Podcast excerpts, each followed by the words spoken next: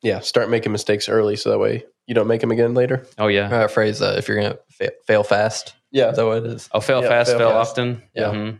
I tell that to all of our people now, and they're like, yeah. Like, I'm like, that's probably like one of my like top three sayings. Like, hey, just fail quick. Like, fail fast, fail often. Like, do it as quick as possible, and then try not to make that mistake again. So.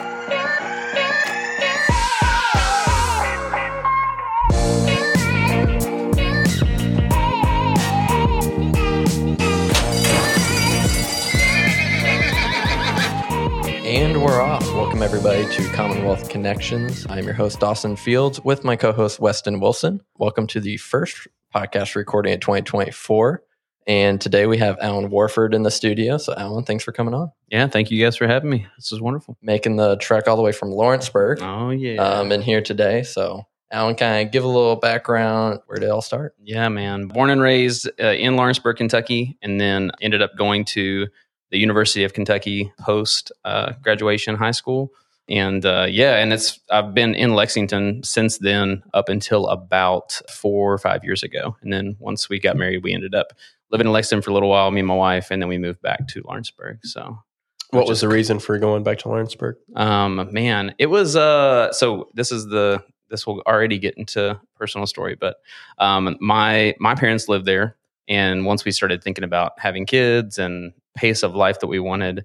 Oddly enough, my wife's mom lives in Lawrenceburg too, even though they are from Las Vegas. Okay. Born and raised Las Vegas. So they randomly moved from Las Vegas, Nevada to Lawrenceburg, Kentucky. That's a change of pace. It is a change of pace. So we just randomly, we laugh. We're like, God must have known that we wanted us to be in Lawrenceburg because both of our parents live in Lawrenceburg. So that's awesome. Yeah. So it's good to be close to parents, man. It is. It's great. So yeah. So family is...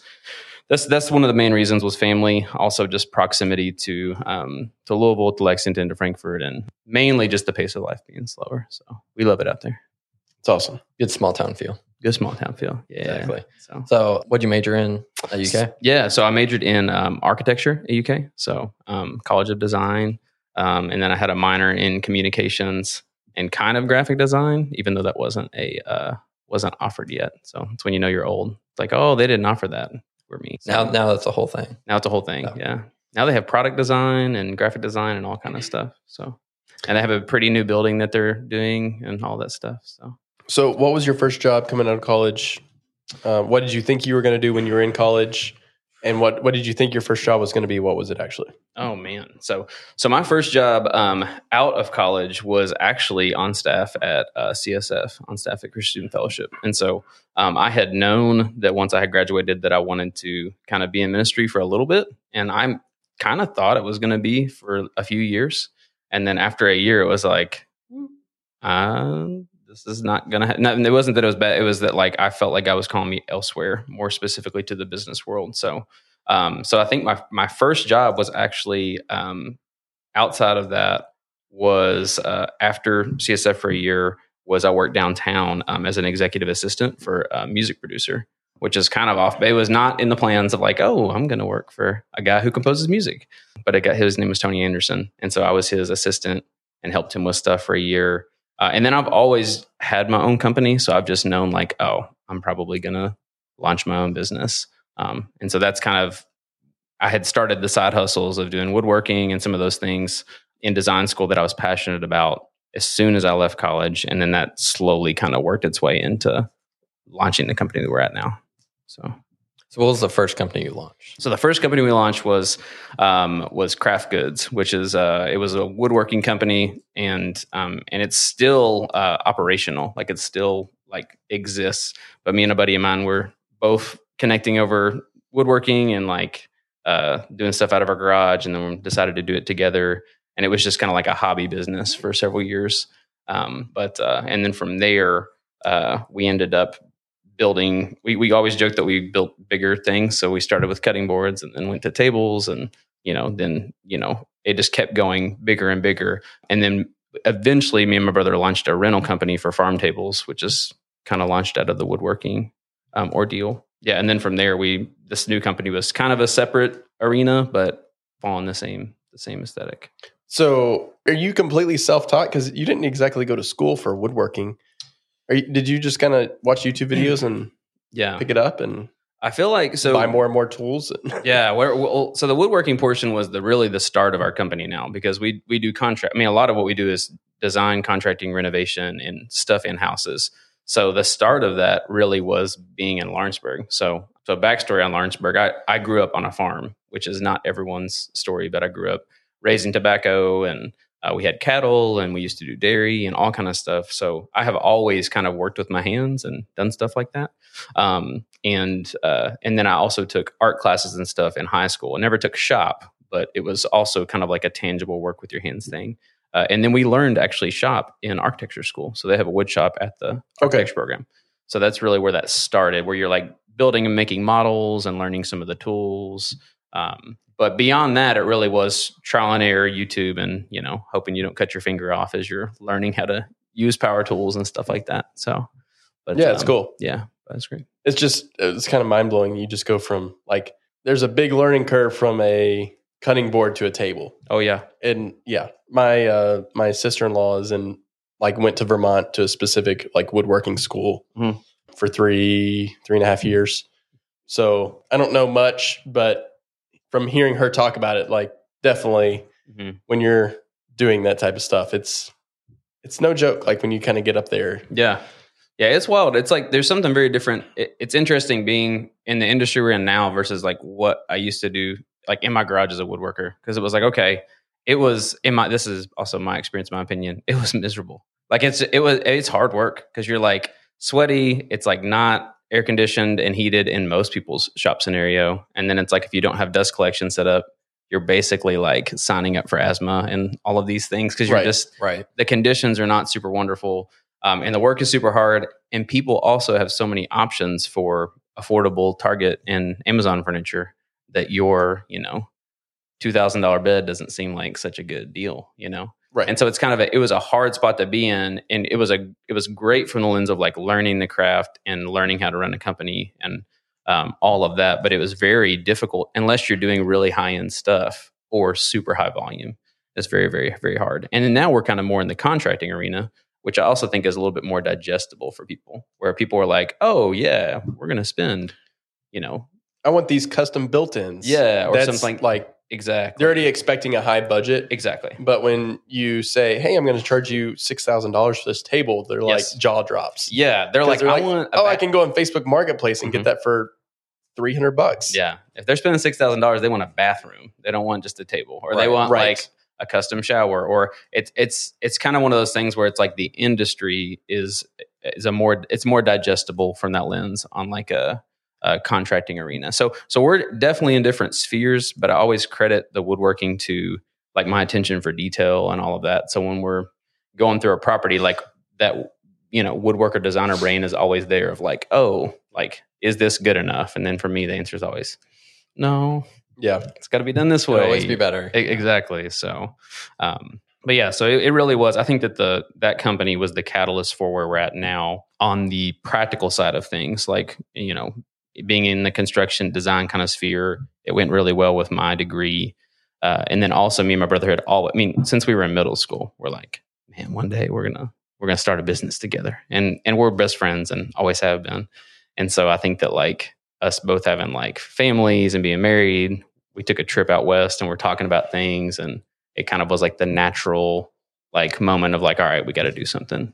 Like this is the time. That's awesome. Yeah. So you go from woodworking. Where do you launch to next? All right, from woodworking. Well, woodworking is still existing, I guess, in capacity. So, sure. Just not your main focus. Yeah, yeah. So we launched that in 2016, and then.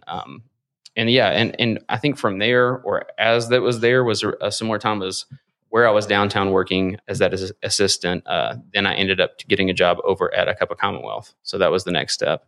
And I was their marketing and branding director over there, which was still kind of design space, kind of more in like the social media kind of arena, big picture branding. And then I also was there to kind of help launch Chocolate Holler, which that was right at the foundation of EB in there. So I did all of like the menus, logo, branding, built the tables inside, you know, renovated, and it makes sense because I always thought they had like nice stuff. Yeah, yeah. So I always call that my brainchild on the physical side of things, like the way it looks, and so that was one of the first projects that we had when I had taken on that position. And then from there, stepped into co-ownership probably within about a year, and then was there for a couple years after. What did that look like? That transition? The co-ownership side. Yeah. So we just ended up from there. It was, you know, when you're launching. Was it just in Chocolate Holler or was it in? It was in Chocolate Holler and A Cup of Commonwealth. Okay. Yeah. But, you know, when you're launching a new store and you're there and you're getting it up, you're, you know, we were spending 80, 90 hours a week just going at it for a very long time. And I just think that as things naturally progressed, that's kind of where the trajectory of my role kind of went to some degree. And it wasn't in like a, you know, partnership capacity, but just kind of more as like a, had a small share in stake in the company. But how much did you have, if you don't mind? 7%. Okay. Yeah. So enough to get you like skin in the game and sure. You have some value. And I mean, you were doing a lot of the work launching the Chocolate Holler. Yeah. It was kind of like that sweat equity. It really was that. It was started on this position. It was friends with Sal. Sal was really wonderful.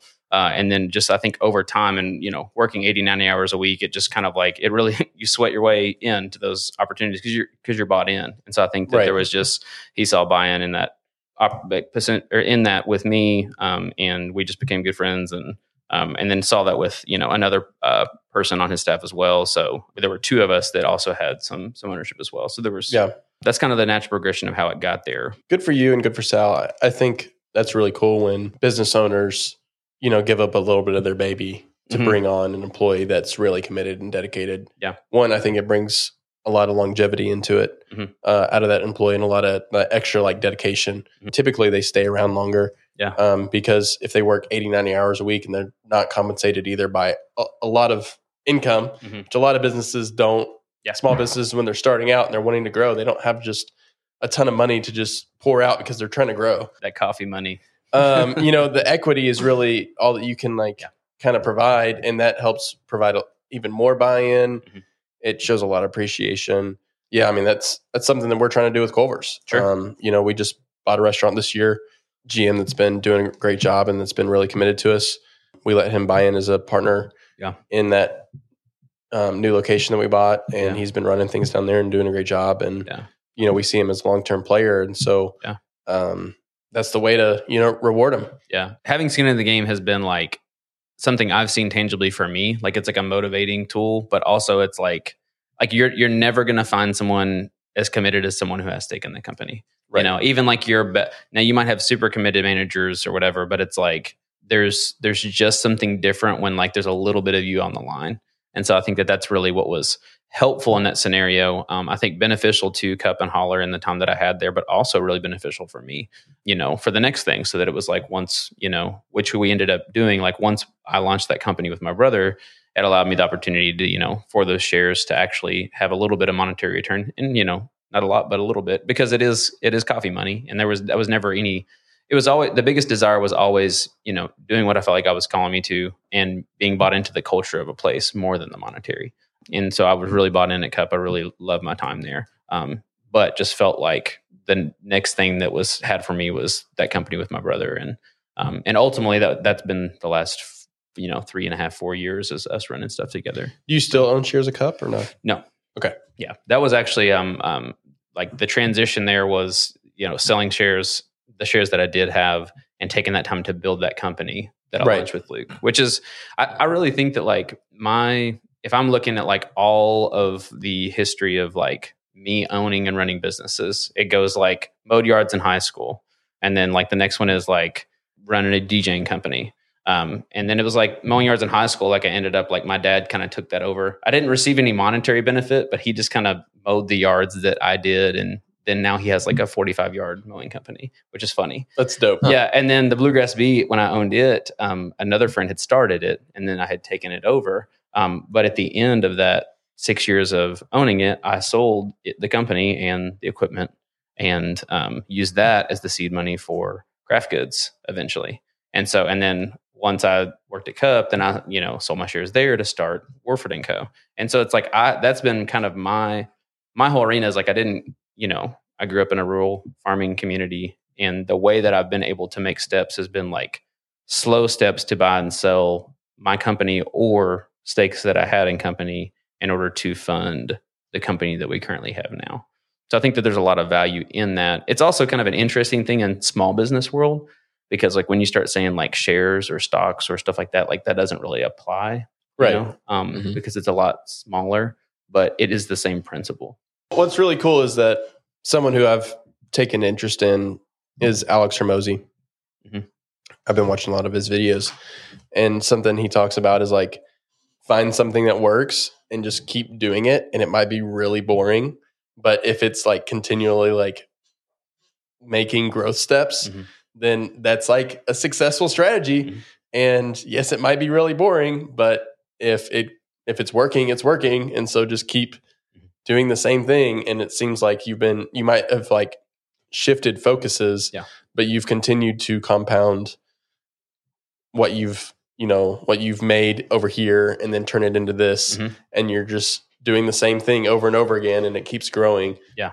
And it's really setting you up for the next stage. So it's really cool. Yeah, for sure. And that's like honestly, that's the story of like, if you're getting to like the business details of like, oh, how were you able to fund XYZ? It's like, that was it, you know, because it wasn't, right. I didn't have money in the bank, and I've always kind of been more I've always worked hard. I think growing up on a farm does that to you, because you're just always like, you know, I watched my dad and granddad work their full-time jobs and then come home and work until dark and then wake up at 5 a.m. and feed the cows and then go back to work. And then, you know, so I came from that culture. And so I've always kind of thought like, oh, like I was taught like, oh, you have to earn what you make, like, right. You know, earn your keep. And so like whenever friends of mine were hanging out on weekends, I did still get to hang out in college, but a lot of times was like, when I was in school, I was up till 3-4 in the morning working on my studio projects. And on the weekends, I was DJing weddings and, you know, saying no to some of those weekend hangouts, but all for the hope that it would pay out, you know? Right. And I remember the very first company I sold was the DJing company. And I remember just being like, and we sold it for like $10,000. And at the time I was like, oh my gosh, we just sold this. I was like, this is the biggest. And we split it two ways because I had a partner in it. So I'm like, it was like $5,000. Right. Know? Yeah. What was your thought process there? Because I'm just imagining like going through, how do we sell a company? Like, oh man. Well, that was. First thing, like what made you all be like, all right, we should sell now. How do we do it? Yeah. Yeah. So it was the DJing company ran as like a weekend warrior throughout all of college. Cause you know, I still had college to do and classes and stuff. And then for like 2 to 3 years after college, we did it more. That's what I'm saying. My whole life has been side hustles. Like I was doing woodworking and DJing along with my job, just trying to put little, you know, nest eggs away of capital. But yeah, it's interesting because the first thought is like, who would want to buy this, you know?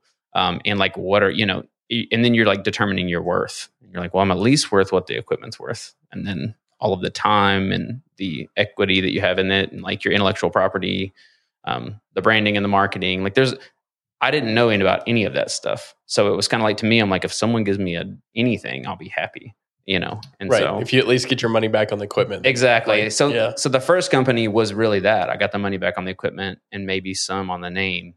Looking back, it's like, oh, it probably could have gone for 3 to 4 times what I did sell it for. But it was like a learning opportunity and to be grateful for what I had and go from there. So, yeah. But it's that they didn't teach that in architecture school. So, right. A lot of my stuff is like trial and error and learning it. And I think it's good for people like to learn it young, you know, like learn it when you're in your 20s and stuff. So that way, by the time you have a family and kids and all that, then you've kind of learned those lessons.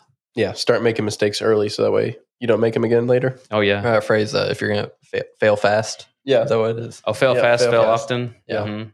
I tell that to all of our people now and they're like, yeah. Like I'm like, that's probably like one of my like top 3 sayings is like, hey, just fail quick, like fail fast, fail often, like do it as quick as possible and then try not to make that mistake again. So yeah, my employees always will be asking a million questions. And I'm like, I don't know the answers. And they're like, shouldn't you know the answers? And I'm like, no, I don't. But I was like, if you screw up, I'm not going to be mad at you. Just don't do it again. Like, that's fine. Like, yeah, you know, like, what's the $500 going to cost at the end of the day? Yeah. You know, like, yeah, it's a $500 mistake. Is that optimal? No, but that's business. Yeah. So just don't make the $500 mistake again. If you like turn around next week and do the exact same thing, yeah, I'm going to be pissed at you. Yeah. But if you do it one time, it's like, well, I didn't know, you didn't know. So let's just get over it and move on. Sure. You know, it's $500. Yeah. Would it be nice to have the $500? Yes, but I can't worry about what's already happened. Sure. You know what I mean? Just don't do it again. Yeah. No, I think it's definitely one of those things where it's like, I always tell our people, I would much rather someone have initiative and make a mistake than someone not make a step. Because it's like, if you're not making a step and just kind of waiting to see what happens or waiting for next direction, then it's like, not only is money getting paid out, but like no return is happening. Like a mistake is a learned, that's like a return for the future. So a mistake where it is learned, that is, you know, actions taken where it doesn't happen again is actually not just probably saving you money, but making you money in the future. So there's just a ton of intangibles in business that just, you know. I had a friend that does, or I have a friend that does real estate, and he's like, people pay $40K, $50K over a 4-year time frame to go to college, but they're not willing to make a $2,000 mistake on a real estate deal. Dude. And he was like, I just don't understand it. He was like, you know, like, why can't they just like try to, if they're willing to go to college, but they're not willing to like make a business mistake that costs them money, what's the difference? Sure. Because that $2,000 lesson, probably not going to make it again. Yeah. Yeah. You know, so the expensive mistakes are the ones that like, you learn from. But you pay for school and you don't, like, what do I remember from school? Like, I'm probably not using a lot of the information that I paid for, right? So, yeah. But I remember the big mistakes that cost me a lot of money still today, you know, like those sit in your brain. So yeah, we actually have one time. So man, this is great. So we have a few of those mistakes in our time, but yeah, let's dive into those. My favorite one is, and this is where like my wife's voice is in my head, and also my brother's wife's voice is in his, of like, man, that was really stupid of you all. But we ended up wanting to get a bunch of lumber to build the farm tables. So I'd say one of the biggest learning curves for us and risks was the step into launching the wedding and event rental company, because that was really like the crux between, hey, I'm a part of these either companies people have started in like Bluegrass Beat and taking that over. And with like Craft Goods was just kind of like a hobby. But then I worked as an assistant for Tony, and then I worked, you know, I was always under somebody or with someone. And then this was like the first step into like, this is the Warford name, you know, like the family company. So that crux of those 6 months was just so much learning and a lot of risk. But one of the things was we were looking to build all those tables to start the rental company. So we had to build 20 farm tables. And so we found this guy with lumber at a great price. And he's like, hey, you know, here's my address. It's like Facebook Marketplace. And so we go, and it's just like the most like country ridiculous place of all time. It's like in some dude's backyard that's not his. And I'm like, this was probably stolen. Like it, Facebook Marketplace, just not really coming in for the win. This is coming from you that grew up in Lawrenceburg, small town. Yeah, I'm used to that. And I was like, this is the next level. And so we get there, and like we loaded up, and we only load, you know, half of the lumber because we couldn't fit all of that in our trailer. And so he's like, oh yeah, well, you know, go ahead and pay me for it all, and then I'll come drop this off to you when I'm, you know, heading that way next week. And then, you know, little old me, we're just like, oh yeah, that sounds good. And so we just write him a check for the whole thing, and then we just get ghosted, like never hear from him, call him back. He made up a bunch of like, he had us on the line for a little while, and then after about 2 weeks, he just like blocked our numbers, got rid. So like, that was like, you know. Did you ever show up on his doorstep? I'll say, you know where he was. Well, it wasn't his house, so he was smart. So this was someone else's house that was a storage building that he had met on another platform, and he said, hey, like, can I rent this space for this lumber? So he had no address, no phone number, no anything. Come to find out that there were 4 or 5 other police reports about him where he did this. So did he have it locked up in this building?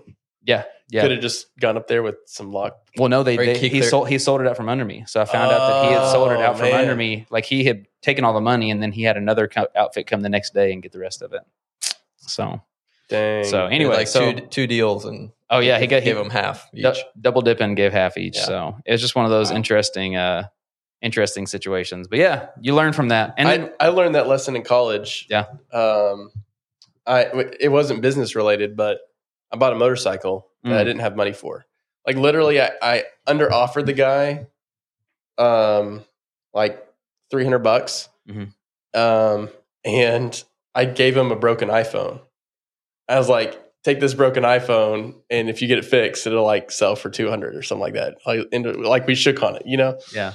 And within 2 weeks of riding, having the motorcycle, I broke the chain. Oh, man. Oh. And so I took it down to the shop, and this guy's like, yeah, I can put a new chain on it for you. And it was like, you just need to prepay me.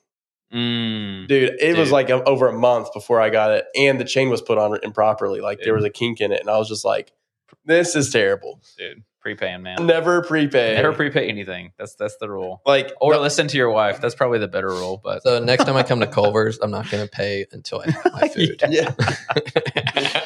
Well, I think the only thing I would prepay for today is like supplies for a contractor. Mm-hmm. So like I wouldn't prepay for the labor. Yeah. But I would, if they wanted me to buy the paint or the drywall. Sure. Like, yeah, I'll buy that. I mean, it's still mine, right? Yeah.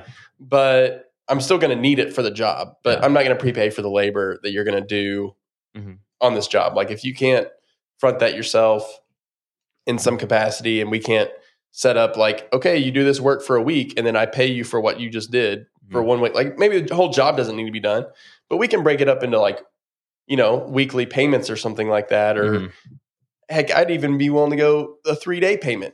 Yeah. Whatever. But like, I'm not just going to be like, yeah, here's the whole job up front. Yeah. No. Yeah. No, it's not happening. Also, it's like, this is also contingent on there being like a contract. So this is one of those things where it's like, this is why a handshake doesn't work. And being someone from Lawrenceburg in like a culture where like, I think I'm, you know, just naturally more trusting, and I'm like, oh, well, like, you know, Joe said that he'd do this and he'll do this. And I think that like, that can happen anywhere, but when you get to like bigger cities or different, like that's not how everybody operates. Right. And so I've definitely had to be like, I've gotten bit enough times to where I'm like, regardless of if you do lean more toward being a trusting person, you still have to make sure all your I's are dotted and your T's are crossed. Get a contract, get an agreement, make sure you do things the right way, and, you know, take the time and inconvenience to do something the right way. Yeah. Have a lawyer look at it. Yeah. And that's true. Make sure that the wording is binding, because that screwed me over one time. Oh, yeah. So I had a contract where the wording wasn't binding. So I had zero ability to take them to court or anything on this. And that one probably cost me $80,000. Oh, man. So that's a good one. Yeah. That's a good lesson right there. That's bigger than any of my lessons. And all to save, guys, just... anyone listening, all to save $2,000. So spend the $2,000 to save yourself $80,000. Man, I'm still paying for that one. So yeah, man, woo, that hits hard. But I mean, you absolutely learn from a lesson like that. There's no other option. You won't forget it, and you're still not forgetting it every time you make that payment. You know. Nope. So it's funny because my wife's an attorney, so I always joke my attorney's on retainer. So it's so I'm always just like. She gets to run it by like, hey, make sure you think about this. But I would say like to your recommendation, like people specialize in these different things for a reason. Like don't be your CPA for your company. If there's someone who's a CPA who's really wonderful. And like as a small business, you're always trying to navigate what things can I afford to pay out. So like I'm still our bookkeeper. I still do all of our books and all of that right now, even right now. But like there's certain items like have an attorney look over contracts, have your CPA tell you about tax stuff. Like there's probably like the big 4 or 5, you know, that you want to make sure someone is doing it, like they're excellent at that for a purpose. So yeah, but we got to build that network and essentially team around you. Yeah. Yeah. Well, yeah. Well, yeah. I mean, we forked out a couple $1,000 to a CPA on a deal that we did. And because we needed our CPA isn't local. Mm-hmm. And we needed specific Kentucky advice. Sure.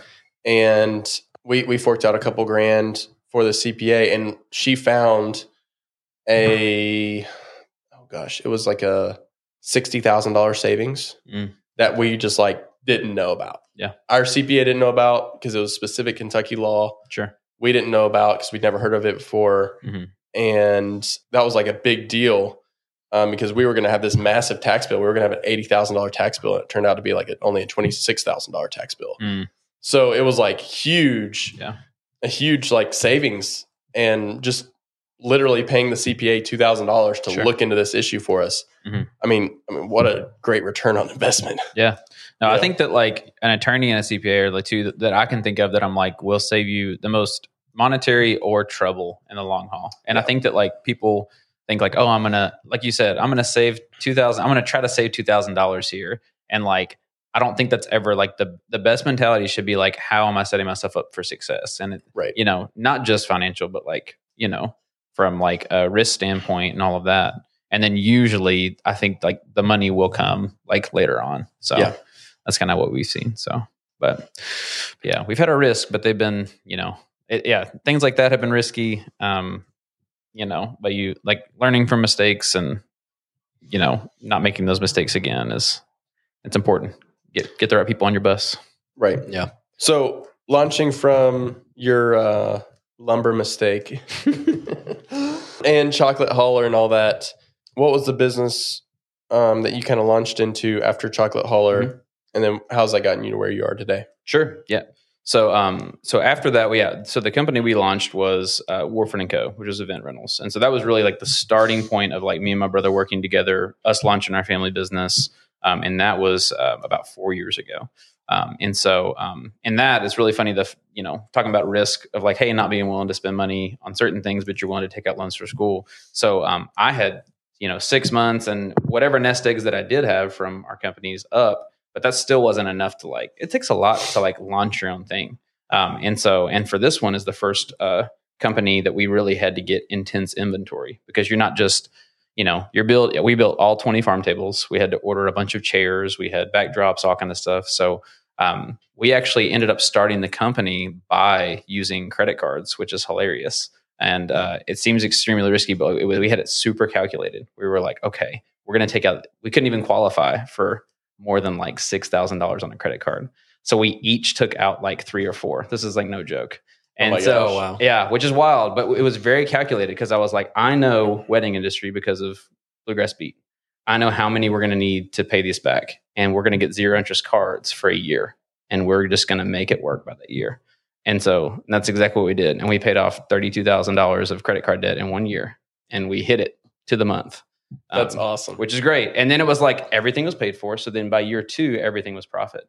And I know that sounds super risky. It's like we still had some money. Like it wasn't like we just were like $0 and we're going for it. But like we did everything at that arena because at that time we were still like we didn't have equity to pull from things. We didn't have property. We really were like bottom of the barrel. And at that point in time, credit cards were just like people were being like, oh, zero interest everything, kind of giving them out to, you know, whoever. And so we were just trying to like be smart with capitalizing on that, while still knowing we had capital if something did happen where we could contribute. Yeah. But that was the way that we actually got the inventory to start. I mean, that sounds risky, but you got profitable quicker than most businesses do starting. Exactly. Well, and you weren't paying interest. We weren't paying interest. And what a lot of people don't understand, unless you have like a really simple sales avenue with a really cheap product, mm-hmm. you're probably taking a significant risk to start a business. Yeah. Like, period. Of some shape or form. Sure. You know? Yeah. Typically, and even if like the $32,000, even if you had to start paying interest on some of that, it's not like it was all due. Yeah.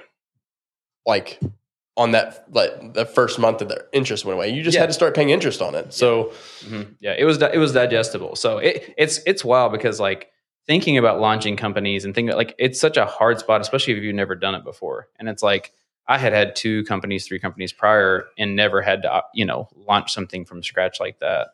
And so it's like, there's more than one, there's no recipe for anything business-wise. You can go the route of investors. You can ask family for savings. You can work a job to put away savings. Ours was a combination of, we had a savings. We decided to use leverage debt in a way that we thought was calculated. And then we also were still doing side hustles. I mean, I was still doing contracting this whole time. Right. Throughout my whole story from 2015 on has just been like, anytime we needed capital or I needed to, you know, eat a Culver's burger, I was going to like someone's house to help renovate their whatever, lay floors or, you know, so side hustles were really important to get into where we are. But yeah, so essentially that company allowed us independence and steps to step apart. And then as we stepped apart, into running that company, we ended up deciding, as I was doing contracting and stuff, and as my brother was kind of looking to step away from his gig, you know, we were like, what other avenues could add to this? Because starting a rental company was not paying both of our salaries immediately. You know, we were started out paying ourselves like $500 a month stipend, which is not a lot of money.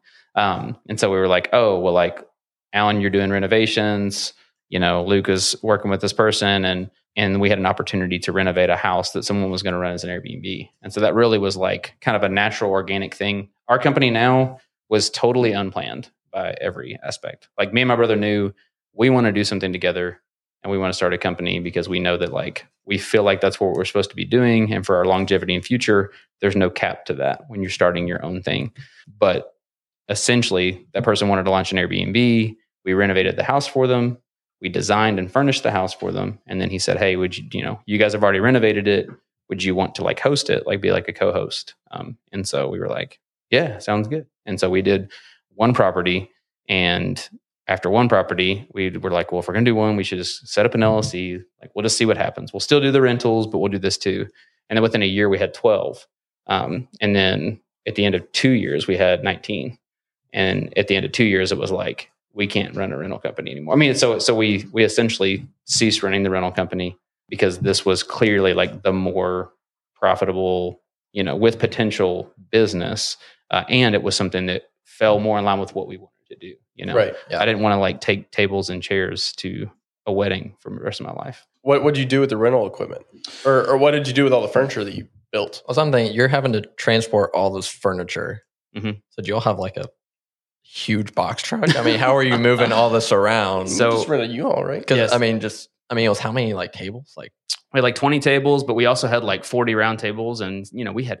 I'm assuming these don't break down. 800 chairs. These are not like folding tables. You know, they take up a lot of space. Yeah. So we actually had. Let's see. That's a good point. Yeah. When we sold our DJing company, I had a trailer that I never sold. I was like, this is not a part of it. I'm going to keep this trailer. And then eventually I ended up trading that trailer for a bigger trailer. And then, and once we had got started, this is another thing too, is like, people are always like, oh, like I'm self-made, but I'm like, no one is self-made. Like everyone has help to some degree. And so, when we had first started to launch, the church that me and my brother had gone to decided that they didn't need their church van. So they were giving their church van away and they were like, hey, we want to bless you guys with this. So we drove a church van. That was like so funny because it had everything scraped off of it except for Lexington, Kentucky, which was just the perfect amount of sketchy. You're just like driving around in your sketchy white van. And it's like, what do you guys do? And it's like Lexington, Kentucky, man. Like it just was so funny. That's awesome. So yeah, so we had the trailer from the company that I traded up and then the van. And then that was like our starting point. And then we rented U-Hauls, like you said, to be able to do the rest. Did y'all like design the furniture to where the legs can be taken off? Or? Yep. It was collapsible. It was we bolted the legs on, so everything was able to be flat and put in a 16-foot trailer. And sometimes we had to take two trucks, but that was like the beauty of U-Haul. And that's what I'm saying. Like you don't always have to have everything figured out for your company. Like U-Haul had that figured out, so we could just incorporate within our delivery costs the cost of a U-Haul, make sure that was covered, and go from there. Yeah, U-Haul truck for a day is not expensive. Yeah, no, it's not so bad. So yeah, so that's kind of how we got, how we got started in that. Actually, you can probably make money off that. You can just say like $100 delivery charge, U-Haul, and cost like $26. It could be. Yeah. With mileage is where it gets interesting because it's like 79 cents a mile on top of your base mileage. So you're probably talking like $40 a truck plus, 79 cents a mile. And if you're doing that in Lexington, not so bad. If you're going to Eastern Kentucky, a little different. So that's true. Yeah. But yeah, so essentially like that company we had, that was a great question. So the thing that's been interesting with me, with any company, is that we didn't have like failing businesses. You know, we didn't have time, or we didn't have a desire to do it anymore. With Bluegrass Beat, I mean, we were making, 70, 80 grand a year. And we had to turn down 30 events because we were just like, this isn't what God's calling us to. We don't really feel like this is our passion anymore. We have different careers we're pursuing. So we need to sell this. I mean, it was a similar thing with the event rentals. Like we had grown to the point where we had done 55 events the year before we had stopped. And then people wanted to book for, calendar year, actually 2024, which would be this year. Wow. And we just decided we're like, hey, we want to go all in on this other company and we don't have the bandwidth to contribute anymore here. So because of that, we ended up saying no to all those people and referring them to friends of ours who had rental companies and stuff like that. So in a normal scenario, we would take that and do what we did. I've done the last two companies is, we get this inventory, we're going to sell it, we're going to use that kind of money and we're going to put it in. But this one was a little bit different because we were like, we really have in the future a thought of having a venue or doing something in that nature. And so that's something that like we decided to keep the asset. Okay. So we sold off stuff that we didn't really use. We're keeping that as an asset for the future. And truthfully, we were like praying about like what we need to do with this. And we were just like, we would really love to bless someone with this inventory if there was an avenue for it. And so we found a church in Frankfort that's getting started and launching. And so we're actually letting them, as a startup church, use our tables and chairs for the next few years while they get started. So that's awesome. Which is great. So it ended up being like, we had been wanting to contribute to, some cause financially.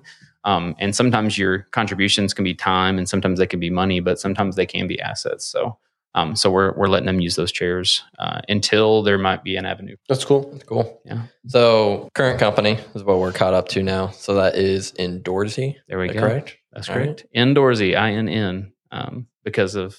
I keep wanting to say Indoorsify. Indoorsify? I don't know why. Maybe we got to change it, It's Inndoorsy. We started as, which is so funny, like Warford Hospitality Co. Because me and my brother were like, we're the Warfords. So, every moving company, is like something and something. Like this is the last name. And then after we launched, we're like, man, that doesn't roll off the tongue at all. Yeah. And it's actually funny when we pay people, it still has our LLC and it doesn't do the whole name. So it says Warford Hospital. So all of our employees and contractors get paid from Warford Hospital because of the name. But yeah, so we rebranded to Inndoorsy, and it's because of hotel space and Airbnbs, the INN kind of contributing to that portion of the name. And then the Inndoorsy feel kind of just being like, you always hear the term outdoorsy for those folks that like to go climbing and hiking. I'm like, but what about the folks that are like a nice space, like a nice cozy space. So. And the name behind it is, it goes a little bit deeper than that, but like we conceptually, we're just like, we always think about like for us and for our company and for, our faith, like, the story of Jesus being born and not having access to the inn and the whole story of Christianity on the foundation of the birth of Jesus. There's that portion where like, they didn't have room. Right. So I was like, all right, hey, you guys, there's not room here, but there's this place here. And so we were just talking about how like you really connect and feel, thinking through that story, like what empathy you would have for Mary and Joseph in that situation. And so we're like, man, we want to be a company that always like where there's always room, like there's always room for people, even if it isn't, physical or a tangible space. Like anytime we encounter someone, we want them to feel like there's room for them, like that they're not a hindrance to us. Like we are going to help them with everything we can, even if they don't stay with us, even if there isn't actual space for them. So it's so funny because I'm like, as we're talking, like I'm like listening to like the last 10 years. I'm like, man, I wish it was more organized because it hasn't been. But I'm like, where we're at now, it's like it makes so much sense. Like our current company, I'm like so passionate about it. It feels so thought through and together, and I really feel like we're in our stride, but I would have never pegged the last 10 years to happen that way to get to that point, which is a similar thing to like getting married. And you're like, when you meet your person, it's like my wife, I'm like, oh my gosh, like this is incredible. Like, I feel like no time has passed. Like you're my person. And then I look at my past and I'm like, I would not have picked that as the track record to get here. I would have rather just known you existed and made steps to meet you, but it's kind of funny. It's like, I desire from my past with business to make more sense than it does. But I think that that's kind of part of it is that like no one's story is the same. Everyone's is different. My past leading up to our current company is kind of just chaotic and not in the same industry. And like the consistent drive has always been like, I've been self-initiated.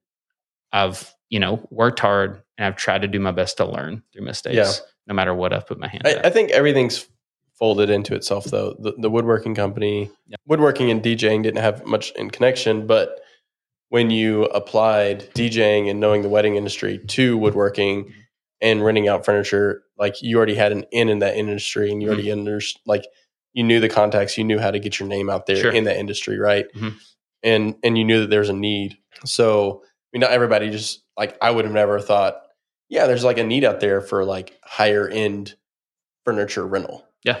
You know what I mean? I'm like, well, people just go to Bryant's. Yeah. That's true. Which they do. And which they've got their shtick, which is great. I want to say your path is kind of organized and flows better than the majority of people we have on here as guests. Great. Because a lot of them are like, they start their businesses in an industry they have nothing to do with. Take Brian McCarty.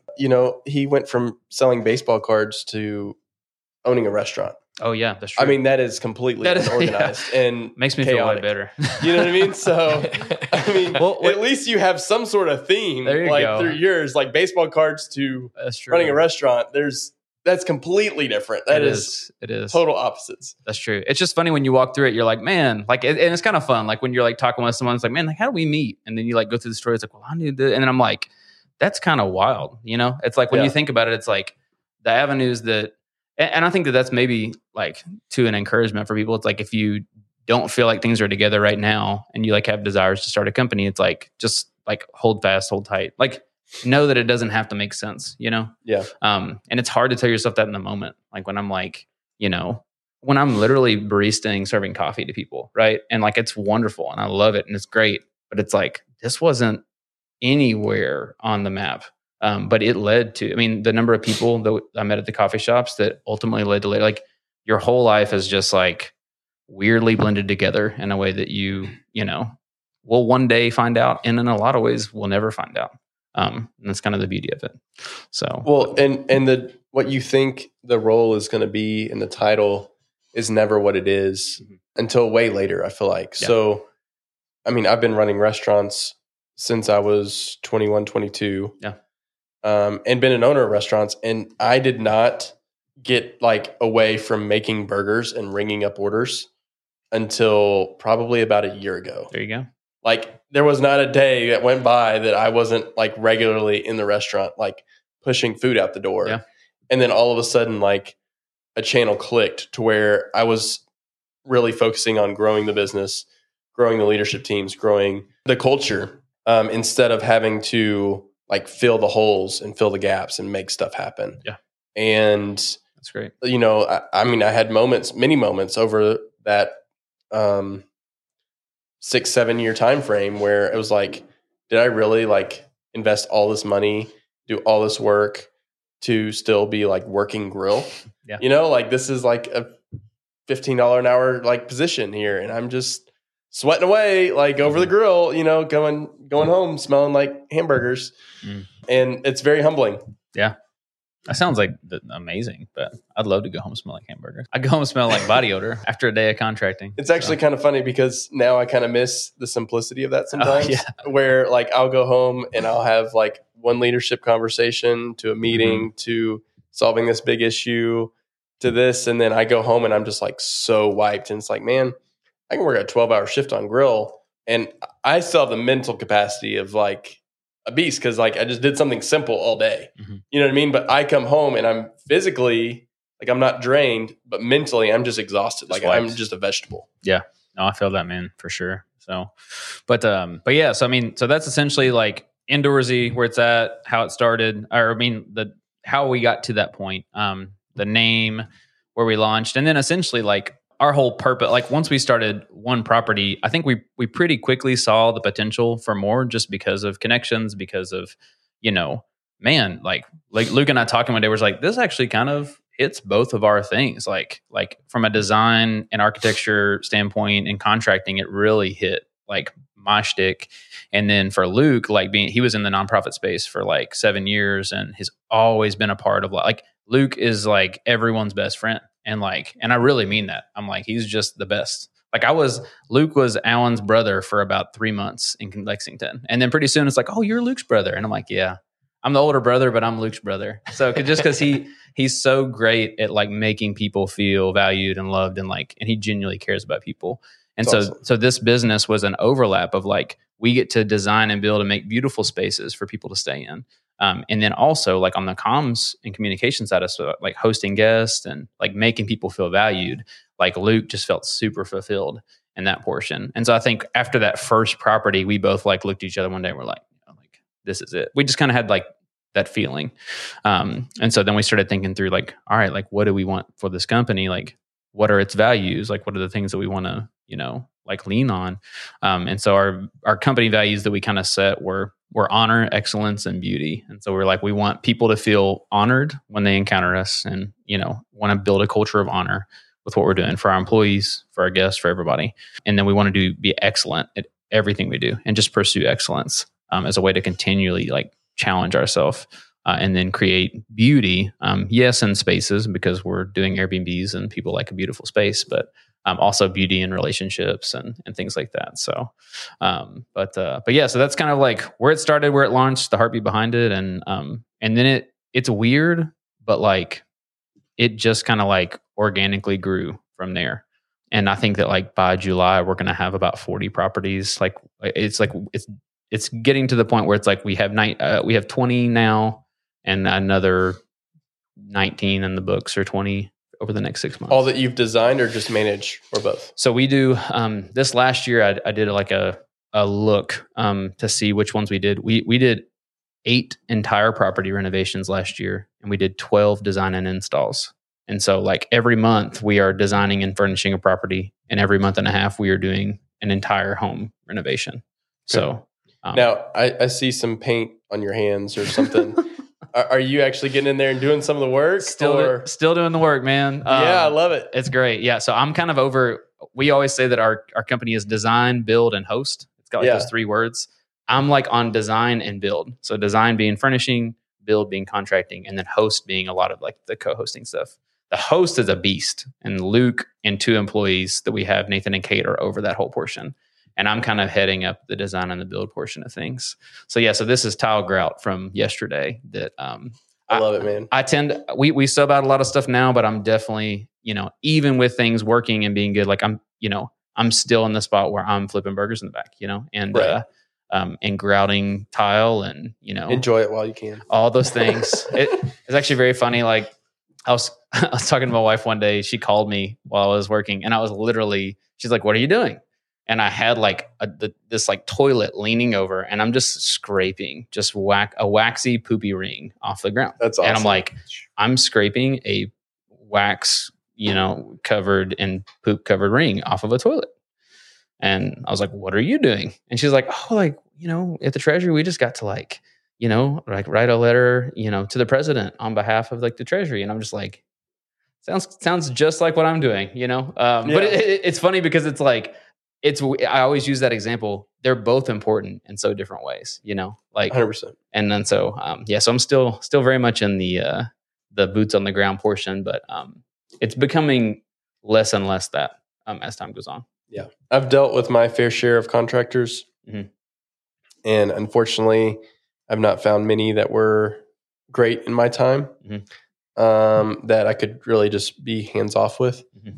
And, sometimes I feel like it's just easier, like to just do the work and not have to have the stress of dealing with the contractor. Then, like, there's so few good contractors out there, in my mm-hmm. opinion, that I just don't have to worry about. Yeah, I've met a couple now that I've weeded out a ton of the bad ones, but I've just had so many bad ones. Yeah, where it was just so bad, and I feel your pain. Yeah, and I mean, it's the same way with employees, right? You hire an employee, yeah, think they're going to be great, and Yeah. It's really interesting. I mean, I'm sure that, if you guys listen to a lot of different podcasts and all the people that you've brought up that are, bigger than Lexington, that have different things, like, a ton of people like will repeatedly talk. People say, "Oh, like it's cliche to say XYZ," but it's like, there's a reason that people talk about company culture so much. There's a reason that people talk about like relinquishing control as a business owner, because like all of those things are super applicable for your company to be successful, for you to be able to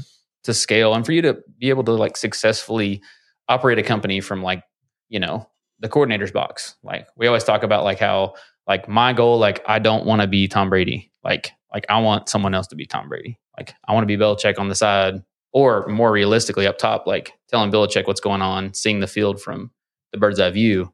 And then he's letting Tom know what to do. And then Tom's throwing the pass to, whoever. Like that we use that terminology a lot. Yeah. Because we're just trying to get ourselves off the field. So if we can get ourselves on the field and give Tom and his, his crew, since we're on first name basis, you guys know, give them what they need to win the game. And so our job really does. And I think this is a business owner's job. Like you, as a good owner and a good leader, your job is to give people what they need and make them feel valued, because they are valued. Right. Not just as like a way to gaslight them, but like, no, like you are valuable.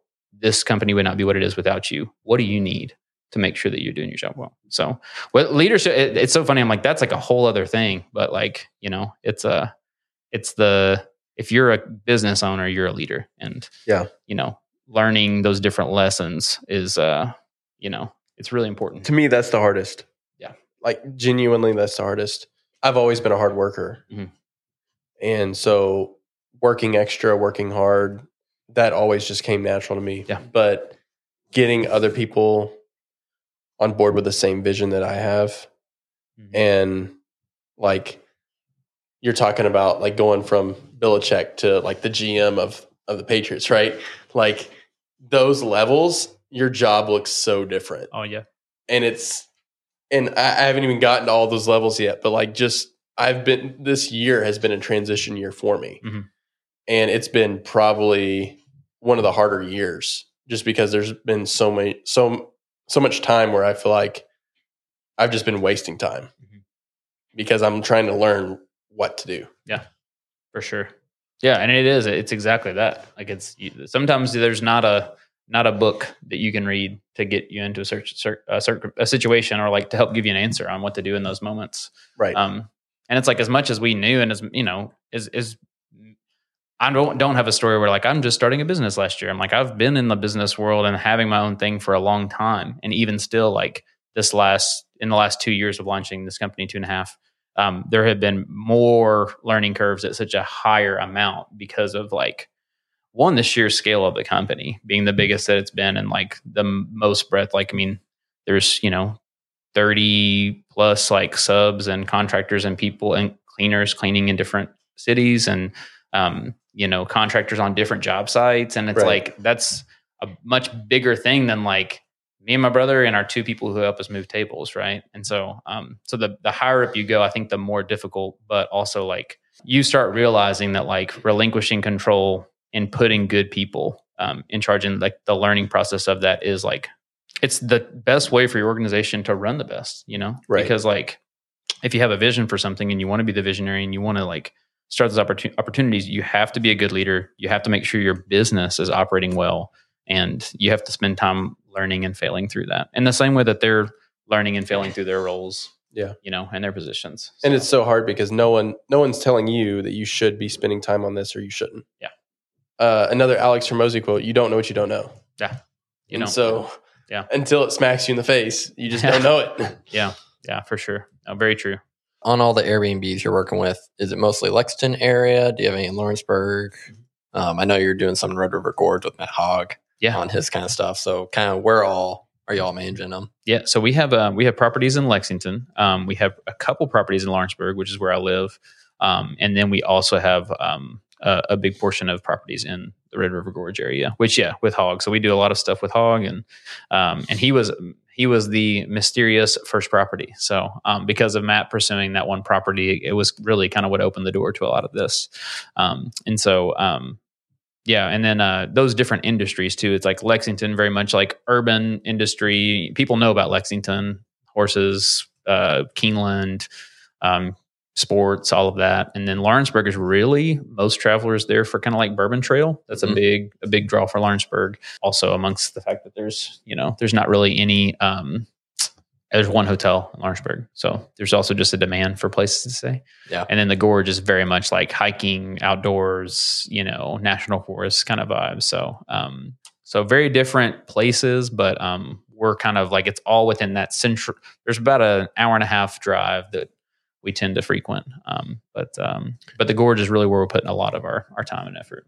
What's been your favorite project so far? So from my understanding, you guys are doing more upscale Airbnb designs, which I feel like you either need to do like low bar, simple, and it's super cheap and high value, or you need to go like way upscale and it's very like super unique. Super unique, super trendy. Gonna get to the top of the list. There's not like, I feel like that's where all the money is. It's either super value and like it's just booked all the time and crazy, or super high end and it's just booked all the time. Yeah.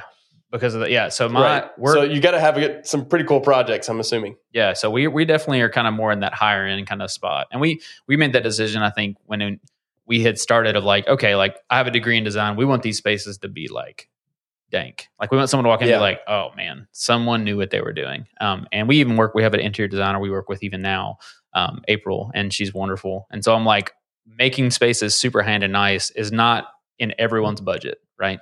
Right. So we kind of hit more on that high end portion. But if you're economy, that's fine as well. My Alex Hormozi is a guy named Horst Schulze, who is like the founder of the Ritz-Carlton hotels. Okay. So if you guys want like your plug of like your new favorite dude when it comes to culture, he's got a book called Excellence Wins, and he's done a lot of like speaking engagements. But he always talks about how you have to pick your niche, and he's like, so for hotels, whether you're like, if you're a Best Western, be the best Western you could be, and if you're the Ritz-Carlton, be the best Ritz-Carlton. You know, both can make money. So I would say coolest projects that we have going on right now that we get really excited about are the ones that we're doing with Hogg and the Gorge. And so he's actually developing an entire area out there called Nature Rooms, and he's doing geodome houses. And so like treehouse kind of style geodesic dome tent structures, which are super unique and cool. And then he's also starting to develop these houses that are called OOD houses, which is a company out of Estonia. And they're like full mirror facade, tiny houses. So we really like the whole like tiny house, unique structure kind of thing. And really where most of what we're doing is kind of gearing toward that kind of stuff. Yeah. But we do still have some traditional cabins in the Gorge and, you know, houses in Lexington. No one's put up a geodome in Lexington yet. So that's pretty dope. Yeah, but it's cool. And I feel like those are like what gets booked all the time. Like there's the cave in Ohio or whatever. Yeah. Yeah. Hocking Hills. Oh, yeah. Hocking Hills. And like my wife and I looked that thing up. They have like an A-frame and a cave and a house. And the A-frame and the cave are booked out like a year and a half out in advance. And it's like $3,000 a night. It's crazy. Like it's crazy. Like I'm sure it costs them a crap ton to build it out and everything. But if you're like guaranteed a year and a half out bookings, like it's totally worth it. And like doing cool, unique things that are just different and awesome. Like, some people just made some bourbon barrels. I don't know. That's in Lawrenceburg. Yeah, in Lawrenceburg. Yeah. That's our competition. Okay. But like, I was like, man, that's cool. Like nobody's made bourbon barrels yet. You know what I mean? Like that's a cool like space to be in. Yeah. So I think it's cool that you guys are doing like those unique builds and they got to be really fun to work on because it's always like a new unique build because you can't just, I mean, you can maybe copy two or three, but then you got to start doing something different. Yeah. There's also not a lot of like, you know, when you talk to a contractor about like, I want to build a tree house, like what contractor has done that before? Or like you talk to a contractor about like, how do you put this geodome together? It's like, you have to figure out all those things as you go. So we do love like the newness portion to it and the fact that they're just super cool to work on. Also that they're super cool experiences for guests. So it's like everyone has experienced a hotel. Everyone has experienced a lot of people vacation homes. Like even before Airbnb, you were renting cabins at Gatlinburg with your family and staying there. And so, but like staying in a treehouse is a unique spot. And I really think that like the unique structures portion of Airbnb or Vrbo or whatever, like I think that like the demand for that is just going to like increase. Right. And I think that that's a really cool thing to be a part of. And not everyone who does what we do is in that space. Like a lot of that is because of like the clients. So if we didn't have someone like Matt, who is like down to like build something super awesome and unique and different, then we wouldn't have had that opportunity to just do that. And we have, luckily, there's like a few investors that we work with that really want to hit that kind of mark. We want something unique, something high end, something different to bring to the table. Because the market in general is like, you know, it's variable, but it's, you know, when something becomes popular and areas become popular, people tend to, you know, want to build there and kind of oversaturate it. So I think if there is any potential for oversaturation with Airbnb, with Vrbo, then I think it's the properties that are really sticking out and being unique and being different and providing unique amenities that are going to make it through. So you mentioned that you guys own a couple yourself. Yeah. So how's that been going for you guys? Yeah. It's kind of cool that you're able to like kind of double dip. You can use your company to own some of your own and then also to help others. Yeah. So we know that we actually have our first investments were last year. So, and this, everything that I'm sharing on the business front, it's all the same. It's like, so when it comes to like, you know, I learned about launching businesses from like buying and reselling and keeping, you know, money and putting the equity toward the future. But then we, you know, when we started thinking about real estate, we're like, man, how do you get into real estate, you know? And it's like, you can't just go to a bank and say, I want to get into real estate. And they're like, well, and I was like, my company started a month ago. And like when you do that, I think it's like they like pat you on the back and then like send you out with a mint. Yeah, we're not counting your income. Yeah, exactly. Right. And so then you're like, crap. So our series of getting into that was like, okay, well, we can't afford to maybe like a bank laughs at us. So like, what can we do? It's like, well, we can buy land, like really cheap land, and just pay for it cash. So we bought like a piece of land, and then we like held onto it, and a year and a half later we sold it. And then we took that piece of money and then we bought another piece of land that was bigger. And then we sold that piece of land. And so we essentially, after two pieces of land, we actually had enough capital to work with someone to get, you know, to have some stake in on some cabins. And we had an investor that we are a partner with on those as well, which their monetary kind of helps with some of the loan portion of that. But essentially that's kind of how we got to that point of getting there. And I think that really our goal would be, you know, to do with a few people's projects really well, and then some cool stuff of our own. I don't think that our goal is really to become like a big company for hosting, like that we are like the company in the gorge for, you know, a property management or whatever. Because we don't even really kind of do that. We're more on the design and construction. We do what we call hosting and kind of like consulting, you know, in that arena. So, so it's been really cool though, to like have your own, because, you know, like you said, you're able to build it. So your company's able to do the things we do for everybody else. And then in addition to that, your property is gaining equity along the way as well. So, So I think that our goal has kind of been like, you know, for every 5 properties we do, we'd like to have one of our own, and kind of keep up with that as we're growing. Yeah. It could be a model too, where you know, you said you've been investors in some, mm-hmm.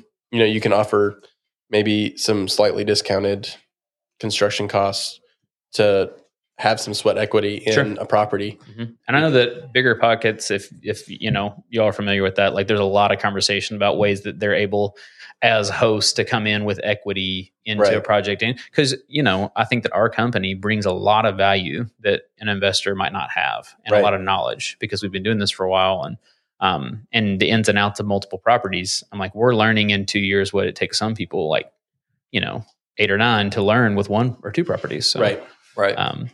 So that's been really, I mean, and it's, you know, every company is different and stuff, but I think when it comes to real estate and stuff like that, it's a lot easier conversation when you're talking about like equity and sharing percentage and giving up stake than it is like a small business. Like, I think that's a stickier kind of thing to talk about, and it's harder, but I think it's much more practical to like, you say like, hey, would you guys go in on like, we'll split these percentages. We'll go in on this thing together. And, there's a lot of different ways that you can kind of cut that up, but we've loved it. So it's been fun to kind of have some of our investments. We have 4 cabins that we're partners in the gorge. It's awesome. And then a piece of land in Lawrenceburg that we're hopefully looking to develop. So that's awesome. Yeah. So biggest lessons you've learned over the past, let's say 5 years, as we're wrapping up here, let's hit maybe the biggest lessons you've learned is just like entrepreneur, business owner, mm-hmm. and then, you know, I guess favorite bourbon, or what are you excited? What's going on in Lexington right now, or Central Kentucky? We also got to talk about his phone a little bit. Oh yeah. Alan's how much time we got a flip phone? Yeah, we got about 6 minutes, 7 minutes. Oh man! All right, I gotta hit this in 6 minutes. Okay, we'll hit on big. We'll wrap up with the flip phone. It's a fun ending thing to get people on. I would say biggest lesson for me. It's like we talk about all this stuff, and it's like I'm like having trouble trying to piece it together, and then think about where we're at now and all that. It's like. Like when it comes to company stuff, like the biggest lesson that like I've learned that I would also say, like my brother would say as well, is that like culture is really everything. Like it is absolutely everything. Like with our company, the most fun that we have and the most excited we are and the most passionate we are is about making sure that our company culture is good. And so it's like, I love like the people we work with, and like the 2 full-time people we have are just amazing. Nathan and Kate. And like our company wouldn't be what it is without them. And I like want them to feel valued and cared for in ways that we maybe haven't been in other companies we've been part of. So everything we do for the company and have done for this company has been create a wonderful culture for your employees, for your vendors and the people that you're subbing out, for your clients, you know, the people who are owning these homes that, you know, you're sending checks to, for the guest, you know, that which is the lifeblood of like, who is paying the money to come. Right. But like we think about it from the top down like that. Like we don't necessarily think about it from like, you know, the customer's always right. Like everything for the customer. It's like, we actually see things from like your team needs to be taken care of first, like to make sure that like that's good. And then it's like, once your team is taken care of course, like everything that you're doing is like for the client beyond that. Like right. your good team is carrying things out for the client. And then you guys are providing this service to the customers and guests. So, people always say like, you're in the business, the people business serving blank or doing blank. And so I think that like, that would I say would be like the biggest lesson that we've learned, or the thing that we try to apply the most, is create a really good culture. Everything else will kind of follow. We'll just sum it up at that. I won't even give anything else. Just that. Just good culture. You focus on that. Oh, we got to hit the phone. And then the phone. All right. All right. We got to hit the phone. Yeah. I have a flip phone, guys. So this will be my little shameless plug for the... And then whenever you get done with your phone, you can say, all right, bye. And it closes. You do get to slam that phone. You get to slam it, which is great. It's honestly funny like that you have a business where you're like a host. And you have a flip phone, and also you're like in the design world. So like part of like branding that and it like sharing that would be through social media posts of like awesome pictures. And like, yeah, that is such a sacrifice in so many ways, but it's so respectable and awesome. Yeah. It's funny because it's like specific to our, this is another, I'll tie the flip phone into a company lesson. So the flip phone was like a personal conviction of, I wanted to be more present in the world. Like, just got married, want to be more present with my wife, want to be present with my kids, want to be present in my business. Like, I don't want to just be the person that's always super distracted. And as a business owner, you know, it's like you have the easiest, like you can get distracted and work 24/7. You can work at 11:30 as you're laying in your bed at night on your phone. And like, that is a hard thing to maintain mental health while you're consistently working. So the nice thing about having a flip phone is it compartmentalizes everything for me. So when I do emails, I'm at my computer, batch doing emails. At 5:00, this thing is done. I don't look at it until the next morning. And when I say that, that's an over exaggeration. I'll usually check it before bed, make sure there's nothing pertinent. If employees have questions and there's emergencies, I'm clearly available for phone calls. But yeah, or if your mom calls you. Yeah, or your mom. Yeah. But you're not getting, you know, sucked into any apps because there's not any. You're not wasting time on a browser that you don't have. It is a tool, you know, a tool to get the job done. And so for that reason, I really like it. But also to the company portion of things, I think that there's a big, you know, in the world of business, people would say that this is a terrible business move because like you're missing out on opportunity, or you're not able to make your stuff look cool. Like we literally have a whole company based on like the design of properties and guest communication with people hosting.